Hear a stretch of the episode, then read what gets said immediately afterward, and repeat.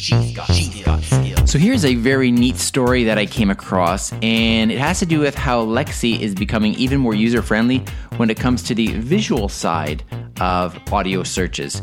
So for those of you that have an Echo Spot, or maybe even an Echo Show if you got one in the States, or if you're listening in the United States, Getty Images just announced that they are starting a partnership with Amazon that will allow the Getty Images from their website, from their collection. They have award-winning collections of sports, news, entertainment, creative images, and so on.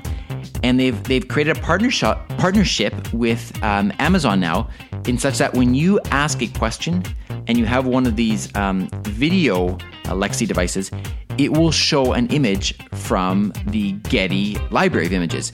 So there was a statement made by the senior vice president of Getty Images, and he says, "Our premier collection of editorial, creative, and archival content is a natural fit for Amazon's Echo products, bringing best-in-class visuals to Echo users." So that's pretty cool. And they give a couple of examples. So if you ask Lexi, who won the Best Actress at tonight's Academy Awards? Or, Lexi, what is the capital of Uruguay?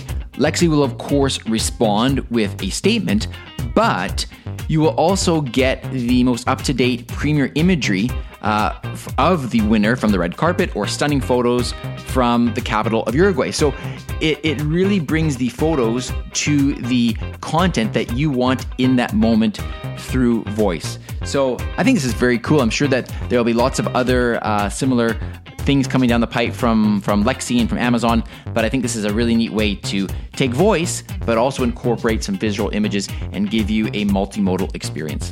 So when that's actually coming online, don't know, but it is a partnership, a formal partnership that has been announced, and we'll wait and see when that comes online. All right, talk to you tomorrow.